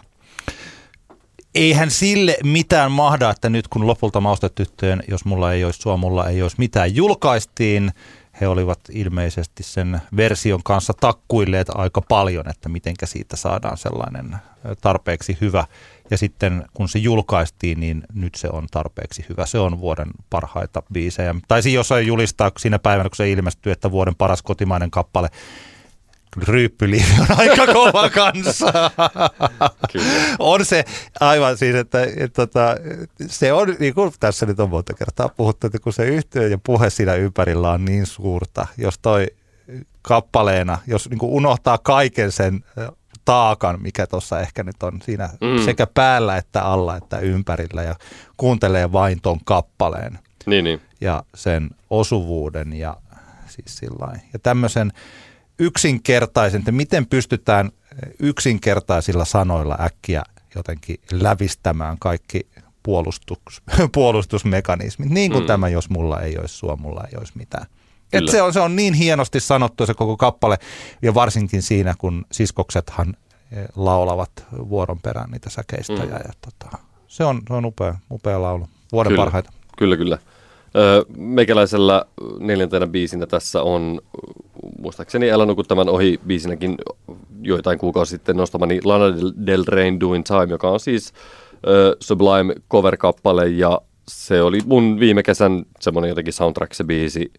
Aivan ihana täydellinen tuotanto ja vaikkapa tämä, vaikka mm, mä olen vähän ihmetyksellä seurannut sitä, kuinka korkealle todella monissa kriitikko polleissa on kansainvälisesti tämä Lana Del Reyn Norman fucking Roswell-albumi nostettu. Mä en ihan niin kuin saa siitä kiinni, mitä se levy olisi kokonaisuutena semmoinen totaalinen mestariteos, mutta ei se väliä, sille ei ole mitään merkitystä sen suhteen, koska mun mielestä tämä Doing Time on itsessään on niin upeasti toteutettu biisi. Ja vaikka tämä on coveri, niin mun mielestä tässä kuitenkin niin kuin silleen kaikki krediitti sillä tavalla Lanalle, koska se on se kuitenkin hänen tulkintansa ja tapansa esittää tämä kappale, joka mun mielestä tekee tässä niin kuin sen mahtavaksi.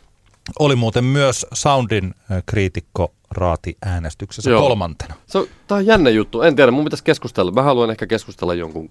Jos joku, joku siellä osaa mulle niin kuin silleen, sanotaanko kymmenessä lauseessa selittää sen, että mikä tässä niin kuin Norman fucking Roswellissa on silleen, että tämä on niin, kuin niin paljon parempi levy kuin vaikkapa Lanan, Lanan aikaisemmat albumit, niin mä no. mielelläni kuulen perustelut.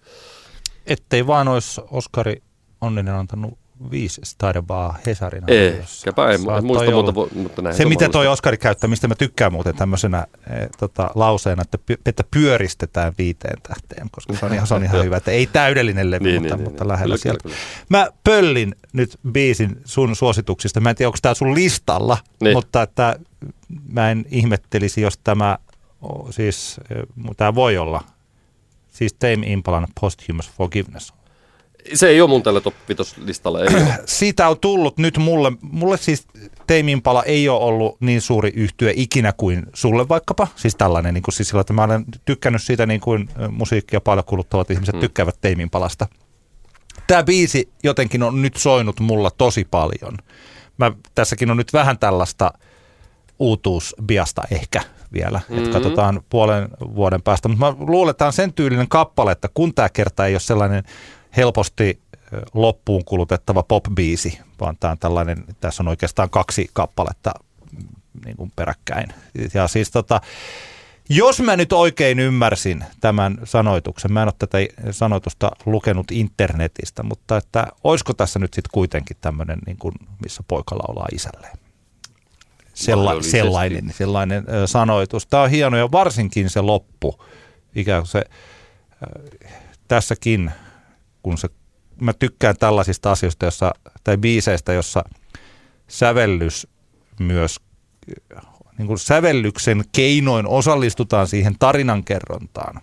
Ja tässä, että mitenkä, kuinka vapautuneelta se kuulostaa se biisin loppu siihen alkuun ja siihen semmoiseen. Eihän se niin kuin ole ahdistunut se biisin alku, mm. mutta se on sellainen niin kuin hieman surumielisempi ja se kuulostaa, että se on niin kuin kepeä ja hieno se loppu. Et mulla on semmoinen olo tästä kappaleesta, että aina kun se päättyy, vaikka tämä on siis kuusi minuuttinen, niin mulla on semmoinen olo, että tämä pitäisi olla enemmänkin 16 minuuttia, että se ei mm. loppuisi ikinä. Että se lop, niin kuin me jotenkin unelmoin sellaisesta keikasta, missä Teimi Impala jää soittaa tätä viimeistä, tätä loppuosaa puoleksi tunniksi.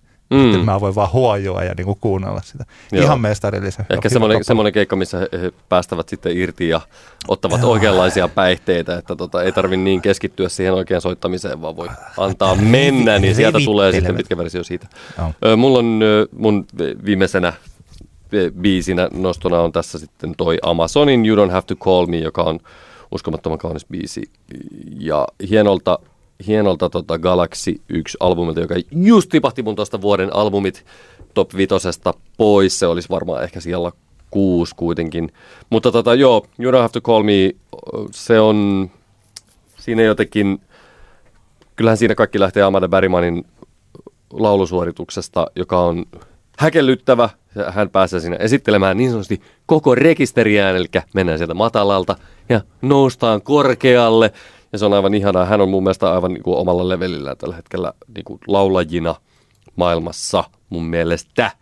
Ja, ja tota, tämä biisi on suunnattoman kaunis, kaunis sävellys. Ja nyt jos tuossa kalenteria katso, niin katsopas vain. 25. päivä helmikuuta Tukholmassa aion katsoa Amazonin livenä ja laulaa tätä kappaletta täydellä, täysillä mukana ja toivon, että verras, pitää hakeutua semmoisen kohtaan, missä on tosi innokkaita ruotsalaisia laulamassa myös mukana, ettei ole semmoisessa tilanteessa, missä mulla on vaan semmoisia jotenkin äh, närkästyneitä tota noin, niin, tu, oh. tyyliniekkoja, jotka vaan siellä Finjevla siinä huutaa epävireisesti tätä biisiä mukana. Se riski on kuitenkin olemassa, niin tota, koitan välttää sen. Nyt joo, upea biisi ja hieno albumi. se on, että tuosta tuli mieleen vanhat, vanhat hyvät ajat jostain vuodelta 2009-2010, jos oli jossain vaikka jollain ihanalla syksyllä eh, järjestettävällä tamperelaisella indie-festivaalilla ja sitten siellä huomasi, että hei kato tuolla on yksi joku tyyliploggaa ja sitten se on siellä jossain nurkassa vähän se niin kuin myrtsin näköisenä istuu siellä ja juo jotain ehkä, ehkä siideriä itse siellä bailaa ja sitten mm. seuraavana viikkona katsoo sen blogipostauksen, jossa hän on ollut aivan ihanaa. No joo. kyllä, kyllä. Hei, tiedätkö mun oli... Mä, Oliko sulla vielä biisejä? No mulla olisi ollut tässä, mä heitän Billie Eilishin Everything I Wanted on mun mielestäni ehdottomasti tähän, mutta koska Billie Eilishistä tuossa tuli puhuttua, niin nostan toi Antti Aution liikaa. Se on ollut mulla tämän vuoden Mä luulen, että totta kai, jos vaikka Maustetyttöjen toi biisi ja jotkut on niin julkaistu tässä, tai Ryyppyliivi on julkaistu mm. vasta nyt tässä viikko sitten, niin tietenkin tota, mä oon kuunnellut enemmän biisiä, joka on julkaistu loppukesästä. Mm. Mutta kyllä tämä saattaa olla, mä en ole nyt, tämä taisi jopa olla mun Spotify Top 10 listalla eh, tällaisena soitetuimpana biisinä. Siinä siis kaikki muut on mun tyttäreni ainoa biisi ja sieltä taisi olla mm. kahdeksan Alan Walkeria. niin tota, niin mä puhuin, mä taisin puhuakin tästä. Juh. Niin, niin tota, joo, niin äh, kyllä Antti on liikaa, aivan ihana, ihana kappale. Tykkään tosi paljon. Joo. Hyvä, Tämä on muuten mielenkiintoista. Mä katson täällä, että mikä mun Spotify kuunnelluin kotimainen kappale Spotifyssa on. Se on ollut itse asiassa Jesse Markinin Blood. Oh. Mielenkiintoista. Se on Toisena, ö, toisena tota, Onni Boyn Tides, joka olisi ehdottomasti myös ollut yksi tyrkylä tähän top 5, mutta ei ihan mahtunut. Joo. Mutta semmoista, semmoisia hy- hyvää musaa taas tuu. Hyvää Vaikka jossain musaa. kohtaa vähän tuntuu, että voi vitsi, että tuleeko sitä niin mitään, mitään tota, noin, niin varsinkaan albumeja jotenkin ihan semmoinen tuskailu oli, että onko tämä nyt sitten, että, että enää ei levyä tuu semmoisia, mutta ensi vuodellehan odotettavissa kaikenlaista Tame Impala-albumia ja Ruusut-albumia ja veikkaanpa, että Rihannaltakin sieltä pläjähtää kokonaisvaltainen taideteos eetteriin jossain kohtaan, että paljon kaikenlaista kivaa odotettavaa. Hei, tiedätkö, nyt me ollaan vedetty jo niin pitkään. Hmm. Me, mitä me oltiin sovittu vielä? TV-sarja, elokuva. Oliko Otetaan nopeet. nopeet. Okei. Mikä, oli, mikä oli leffa, paras leffa? Mulla on tosi tylsä. Mulla on tosi tylsä. Mua vähän harmittaa, että pitääkö mun ottaa tää. Hei, tiedätkö mä en ota. Mä en ota mulla, mulla oli tässä The Irishman, koska Irishmanin lop... No on se se, kyllä mä nyt otan se. Mutta se on tosi tyhmä sen takia, että silloin kun on keski-ikäinen valkoihoinen mies, niin totta kai tykkää Irishmanista ja kaikkea. Siis sillä se on hieno, mutta että mä ymmärrän, että siinä tuli tällainen tietty, että kaikki kehuivat sitä ja sen jälkeen alkoi tulla sellaisia soraääniä, että no eikö tämä nyt ole vaan sitä, sitä samaa. Scorsese kerran vielä kokoaa vanhan jengin kasaan ja laitetaan Pacino ja Pessi ja ö, De Niro samaa ja sitten tehdään se sama gangsteriraina, mitä se on tehnyt nyt jo 40 vuotta, Mm. mm. enemmän tai yli, eh, niin kuin jostain sudenpesästä saakka. Niin fine, mutta sen se on ehdottomasti sellainen, että mä luulen, että se on saattanut kärsiä tästä Netflix-julkaisusta, että se, sitä on jotkut katsoneet sitä osissa. Että silloin on käynyt Mm. sama kuin Kisulle, eli että se, se on niin kuin joku venäläinen kirjallisuus saattaa olla tällaista, että joku teos, että tästä 800 sivusta niin 300-400 sivua esitellään vaan niitä hahmoja. Mm. Ja pikkuhiljaa, mutta sitten kun ne hahmot on esitelty ja äkkiä se, mitä heille tapahtuu, niin sillä alkaakin olla merkitystä. Se, mitenkä tämä Irishman sitten lopulta tiivistyy tähän kliimaksikohtaansa ja siihen, mitä siitä sitten seuraa. Ja varsinkin tämä viimeinen lause. En tiedä, nyt viitti- Älä nyt spoilaile. viittikö Älä nyt, mä, en, ole sano esimerkiksi, sitä. mä en ole esimerkiksi nähnyt sitä leffaa No vielä. sitten mä en sano sitä viimeistä lausetta, mutta että se viimeinen lause, miten hieno metafora se on ja samalla se niin kuin, se on, se on mestarillisesti rakennettu leffa, ei sitä mitään No niin. pääse. Upea, Joo, ja upea se, kato, kyllä sä saat siitä tykätä. Kyllä, kyllä, kyllä, vaikka, vaikka olenkin. olenkin. Eikö, eikö nykyään, sitä- tarkoitatko, että, että myös valkoihoiset keskiluokkaiset miehet saavat nykyään puhua? Joo, missään kohtaa, missään kohtaa ei ole viety mediassa tilaa meiltä. Tota noin, niin mulla on, mun vuoden leffa on, on Ari Asterin näennäisesti ainakin kauhuelokuva, eli Midsommar, joka tota, ehkä silloin kun sen näki, niin aiheutti ensin semmoisen aavistuksenomaisen pienen pettymyksen tunteen sen takia, koska se ei ollut niin suoraviivaisen ehkä kauhuleffa, mitä odotin, koska Asterin aikaisempi elokuva esimerkiksi Hereditary oli kuitenkin aika silleen niin kuin classic horror stuff. Ö, mutta joo, Midsommar, Sommar, mä huomaan, että mä oon tässä niin kuin loppuvuoden aikana aina välillä, niin kun mä oon kuunnellut sitä soundtrackia ja sitten mä oon niin kuin miettinyt sitä leffaa ja sitä kaikkea, mitä siinä niin kuin tapahtuu ja miksi se oli semmoinen. Ja se on musta niin kuin ihan mahtavaa, mahtavaa että, että, tota, että niin tapahtuu. Se on hirveän tärkeää, että, että jää, joku asia jää sille roikkumaan mieleen. Mä oon herkutellut sillä ajatuksella, että sitten kun se tulee jonnekin suoratoistoon, ei ole vielä tullut käsittääkseni, niin sit kun mä katson sen uudelleen, niin, niin tota, minkälaisia ajatuksia se sitten herättää. Mut No, se on, sitä. se on todella persoonallinen elokuva ja, ja tota, etenkin niin kuin visuaaliselta puolelta ja musiikin puolesta niin ihan, ihan tota, noin, täys osuma. Joo, sen kyllä tiedän, miltä se juuri se näyttää, että se Mm. on kaunis. Kyllä. TV-sarja, sä, sä paljastikin, että sulla olisi ehkä ollut tämä sama, mutta sä valitsit siihen rinnalle toisen, joka on ihan fine. Mutta kyllähän me ehkä voidaan tässä julistaa, että vuosi tuonne, vuosi, vuoden, ehkä vuosikymmenenkin hienoin TV-sarja oli MS Romantic. Kyllä. Se, on, se, on, se oli uskomattoman upea suoritus kaikilta asianosaisilta. Joo. Ja just niin kuin mahtavaa, että tohon meidän tavallaan tuommoiseen, joka on ollut niin vuosia semmoinen ihmetys, se minkälainen mikrouniversumi sinne Ruotsin laivoille joka ilta muodostuu, niin että joku tavallaan niin kuin saattaa sen kuviksi noin hienosti ja lämmöllä, huumorilla, ymmärryksellä – ei pilkaten, vaikka jo, joidenkin, jotkut näki koki, että se oli niinku pilkausta, tai jotkut, jotkut koki, että, että se oli vaikkapa seksuaalisen häirinnän normalisointia, mm. joiltain osia muuta, mutta bullshit, se oli vaan niin kuin mun mielestä niin kuin upeasti siinä koitettiin nähdä niiden hahmojen tarinoi niin kuin no. tavallaan taakse, mihinkä siellä jokainen meistä, kun astut Ruotsin laivalle, se törmäät eka vartin aikana niihin tyyppeihin. No. Niin musta, se on, niin kuin, musta se oli hienoa se, että, että draaman keinoilla joku niin kuin yrittää niin kuin saada selkoa, että mitä siellä käytännössä oikeasti tapahtuu sekä käytännön tasolla että sitten toisaalta niin kuin metatasolla. Se on mahtava, Mä, sen, koska sä sanoit tuon, oikeastaan tämä olisi jo riittänyt tästä mm, lyhyesti Watchmen TV-sarja, mä ajattelin, että mä nyt otan sen sitten tähän. Se ei ole viiden tähden TV-sarja, mutta se on erittäin viihdyttävä, tekee kunniaa sille sarjakuvalle ja tota, näyttää vahvasti siltä, että tästä pystytään jatkamaan sitten joo, menestyksekkäästi joo, tulevaisuuteen. Joo, todellakin. Joo, ei, ei turha sitä katsoa, odottaa mitään kovinkaan syväluotaa, vaan siinä ehkä vähän jopa, siinä olisi mahkuja siinä, tuntui siinä jossain kohtaa sarjat, että siinä olisi ollut mahkuja lähteä vähän silleen niin kuin syvemmille vesille. Joo. Siinä käy, käväistään syvissä vesissä silleen niin kuin, ja painavissa yhteiskunnallisissa aiheissa, mutta lopulta aika semmoista niin kuin, tavallaan turvallista Joo. fantasiaa, mikä on ihan alright, koska Joo me tarvitsemme elämämme turvallista fantasiaa. Mutta siinä oli ollut se, se, ne isot ongelmat tai isot kysymykset jäi ne niin kuin ratkes pikkasen helposti niin. ja just tämä valkoisen ylivallan ja tällainen, että ymmärrän, että se jätettiin auki sitten sillä että se tapahtuu sitten ehkä tulevilla tuotantokausilla niin. jotakin sillä että tota, ei ole täydellinen, mutta erittäin viihdyttävä, viihdyttävä Kyllä. Tota, sarja. Ja kunniamaininnan niin kuin mun mielestä ansaitsee aikuiset TV-sarjoita, kehuttiin silloin alkuvuodesta, kun se tuli telkkarista. On mun mielestä jotenkin niin kuin mahtavaa, että kun mietti tässä niin kuin mistä sarjoista, uusista sarjoista on tosi paljon tykännyt vuoden aikana, jotka itsellä oli just niin kuin MS Romantic aikuiset ja, ja ehkä nyt sitten Watchmen, niin että kaksi kolmesta niistä on niin kuin suomalaisia. Se on niin kuin todella siistiä ja, ja aikuiset oli, oli myös niin kuin, ö, upea, upea niin kuin koko tavalla niin kuin mun, mun mielestä se oli niin kuin kokonaisuutena vaan tosi hieno. Mä tiedän, että monia niin kuin silloin ärsytti hirveän paljon niin kuin monenlaiset seikat siinä, mutta mun mielestä se oli vaan niin kuin, se oli hienosti kerrottu tarina, hyvin näytelty, hyvin kirjoitettu. Musan käyttö oli virkistävää ja, ja niin poispäin.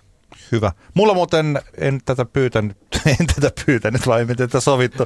Pyysikö, mutta, pyysikö joku muu? Ei, vaan että siis tämän vuoden paras sarjakuva on Aino Louhin mielikuvitustyttö. Kyllä, se on, se on aivan ihan. Se aivan, aivan mahtava. Hei, oliko meillä vielä, mulla oli vielä se, vielä se yksi ruokajuttu. No Oliko niin. meillä muita? muita? Ei, ei ole, ei ole. Ei tässä, oliko meillä keikka? Keep, it, keep it snappy. No, no, mulla, no joo, okei, okay, vuoden keikka. Toki ehdottomasti Robin Flowssa, mutta siitä kanssa on varmaan heikutellut niin paljon, että turha sen kummempi enää puhua. Täydellinen, täydellinen keikka. Mä mietin joka, nyt... jonka täydellisyyttä lisää vaan se, että se loppui liian lyhyen. Joo. Joo, se oli, mä tajusin, että mulle varmaan silti paras tällainen tämä niin kuin omalla tavallaan niin kuin ei ole ehkä paras keikka, mutta jos miettii se tarkemmin. Mutta äh, Sidewaysissa se Suedein yllättävä suvereniteetti ja se sellainen, että kuinka hyvä se olikaan ja kuinka hyvältä se tuntui siinä hetkessä, kun tajus, että juman kautta tämä, tämä menee himaa. Niin varmaan ne Suedein hitit, ehkä Animal Nitrate oli siis sellainen Niinpä. hetki, hetki. Joo, ja siihen vaikuttaa totta kai ainakin se, että itse kuitenkin henkisesti oli myös varautunut siihen, että tämä voi olla aivan Joo. kauhea. Niin Joo, sitten okay, kun kyllä. se oli oikeasti vaan tosi hyvä, niin se, totta kai se, se, oli, kontrasti Joo. Ja niin se hetki ja kaikki, mitä siinä oli. Ihana festivaali, juuri festivaali kesä alkanut ja ei ollut niin kyllästynyt mihinkään, niinpä, vaan että niinpä. oli valmis ottamaan vastaan. Syöksä sä kun olet tällainen rutinoitunut Italian kävijä, niin oletko sä myös rutinoitunut pizzaharrastaja? no pizza, kyllä mä, kyllä mä pizzaa syön ihan mielelläni. Pizza, Jos kun tuo eteeni pizzan, niin todennäköisesti syön sen. Joo, joo siis tota, toi, mä ostin joskus tämä muutamia vuosia sitten ilmestyneen Pitse-kirjan, Saku Tuomisen, Luka Platanian, Tuukka Koske ja Kimmo Kivilahden kirja. Ja voisin puhua siitä paljon. Mä olen tässä nyt viimeisen parin vuoden aikana opetellut tekemään tällaisessa kotiuunissa mielestäni erittäin hyvää pizzaa. Good mutta, for you. Mutta se tomaattikastike, siis taikina on tärkeintä, mutta tomaattikastike on se, mikä mä oon oppinut, kuinka yksinkertainen se on. Mä tiedän paljon ihmisiä, jotka tekee pizzaansa sellaista jotain haudutettua tomaattikastiketta ja ne näkee hirveästi siihen vaivaa. Ja se ei ole lähellekään niin hyvää kuin tämä, jonka pystyy tekemään noin viidessä minuutissa. Ja mä ajattelen nopeasti kertoa, miten sitä tomaattikastiketta tehdään. No niin. Ostaa kaksi säilyketölkillistä kuorittuja tomaatteja, muttit on ihan hyviä. Ja sitten tarvitaan hyvää oliviöljyä, ei mitään pirkkaa, vaan jotain hyvää suolaa, se voi olla ihan mitä tahansa, mutta jos haluaa omalle mielelle jotain hyvää, niin ottaa sitten jotain sellaista hienoa, hyvää vuorisuolaa. Mm. Ja sitten tota, basilikaa ja valkosipulin kynsiä. Sitten sekoittaa... Etkä, et sä nyt valkosipuleen uskalla siihen laittaa. Ei. Aivan vallankumouksellinen ajatus. Ei, Joo, jatka vaan, sorry, sitten, sorry. sitten laitetaan ne molemmat tölkit tehosekottimeen. Sinne se ö, 20 grammaa tota, oliiviöljyä, 15 grammaa suolaa, sekoitetaan se. Sitten saksilla, keittiösaksilla tai jollain noi tuoreet basilikat, niitä ei enää laiteta sinne tehosekottimeen, ne laitetaan puukauhalla sitten sinne. Sekoitat sekaan kaksi valkosipulin kynttä, kuorit ja päät pois ja halki ja sitten ne, sinne, että se maustaa sitä, niitä valkosipulin kynsiä ei syödä. Neljä tuntia jääkaappiin. Se on parempaa tomaattikastika pizzaan kuin mikään. Tässä. Mä olen tämän oppinut ja kaikki, aina kun me maistetaan sitä jollekulle, niin kaikilla eh, suurin piirtein pään päällä alkaa loistaa saada kehä, että mä en ole ikinä syönyt mitään näin hyvää tomaattipohjasta. Mä sanon, että et olekaan. Kansi katsoa. Tällainen. Kiitos, kiitos, Se kiitos on, se on tästä. vuoden 2019 paras yksinkertainen.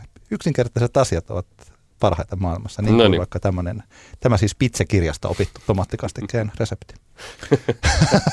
no niin. Tämä Mä, oli mä oon todella iloinen sun puolesta. Näihin tunnelmiin voimme ehkä lopettaa Antti kertaa Antti kaksinkertainen katsaus pop-musiikkiin podcastin vuoden 2019. Ja tota, eiköhän tässä Teemu Selänteen sanoin one more year ainakin. Joo, hyvinkin. hyvinkin. Niin tämähän, tämähän tässä, on mennyt, tässä on mennyt hyvin. Kaksi, Kyllä. kaksi vuotta. Näin on. Ö, Edelleenkin sähköpostia voi lähettää anttixantti.gmail.com ja meille voi käydä kommentoimassa ja kaikenlaista vinkkejä laittaa vaikka Facebookiin tuonne facebook.com kautta anttixantti ja, ja niin poispäin. Ja, ja tota, ihanaa kun olette kuunnelleet ja, ja tota, toivottavasti kuuntelette edelleen. Ja sitten kun me muututaan aivan paskoiksi, niin niin sitten ei tarvi enää yhtään kuunnella, mutta jos olet sitä mieltä, että tämä meidän podcasti on vielä ihan kelvollinen tai jopa viihdyttävä, niin sitten mahtavaa. Mä luulen, että tilanne on sillain, että meillähän on, jos ajattelee tuotantokausina, tämä on nyt toisen tuotantokauden finaali. Kyllä. Eikö aika useat, vaikka Seinfeldissä, niin eka ja toka on ihan hyviä, mutta kyllä sitten vasta lähtee siinä. No itse asiassa Seinfeldin kohdalla täytyy jopa sanoa, että se hommahan vasta lähtee käyntiin oikeastaan siellä kolmoskaudella. Niin, eikö nimenomaan, nimenomaan. että Sitten se vasta lähtee sinne Mm. kolmas, neljäs, viides. Mitä, meillä on kaiken maailman juttuja vielä ensi vuodelle, Kyllä, kyllä. josta emme saa edes vielä kertoa. Kaikkea hauskaa Kyllä, tulossa. muun muassa Georgin isän näyttelijä vaihtuu kakkos- ja kolmoskauden välissä, joka on kuitenkin niin kuin todella iso tekijä. To, tosi iso tekijä siinä, että, että tota noin, niin Joo. ehkä meillä kanssa jonkunlainen henkinen isä vaihtuu ensi kaudelle alkaessa.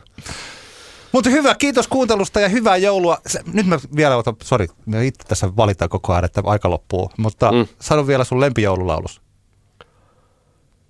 Saa olla pop-joululaulu tai saa olla peli. Feliz Navidad. Okei, no, hyvä, selvä sitten. Hyvä sitten. Koska mä halusin sanoa, että mulla on sellainen tapa, joka mä oon oppinut Jussi Raittiselta. Mä kopioinut sen tavan. Eli että jouluaatto aamuna mä aina menen yleensä, jos mä herään ensimmäisenä meidän perheestä. Ja sitten mä menen levysoittimeni luokse ja nappaan siihen jo viereen valmiiksi laitetun rock'n'rollin kuninkaan Elvis Presleyn legendaarisen joululevyn ja laitan. Mm. sieltä kappaleen Santa Claus is Back in Town, joka jota ei pidä sekoittaa Santa Claus is Coming to Towniin. Se on ihan mm. Oma kappaleensa, joka ei oikeastaan kerro joulupukista lainkaan, vaan se on tämmöinen, missä rehentelevä äijä on tulossa kaupunkiin ja tarkoittaa, että kohta tulee seksiä. Siinä joo. lauletaan, että Got no sleigh with reindeer, no sack on my back. You're gonna hear me coming on a big black Cadillac. It's Christmas time, pretty baby. Santa Claus is back in town. Näihin sanoihin, näihin sanoihin kiitos paljon teille kuuntelemisesta. Palaamme asiaan vuonna 2020. Hei hei! Hei hei! Antti kertaa Antti. Kaksinkertainen katsaus pop-musiikkiin.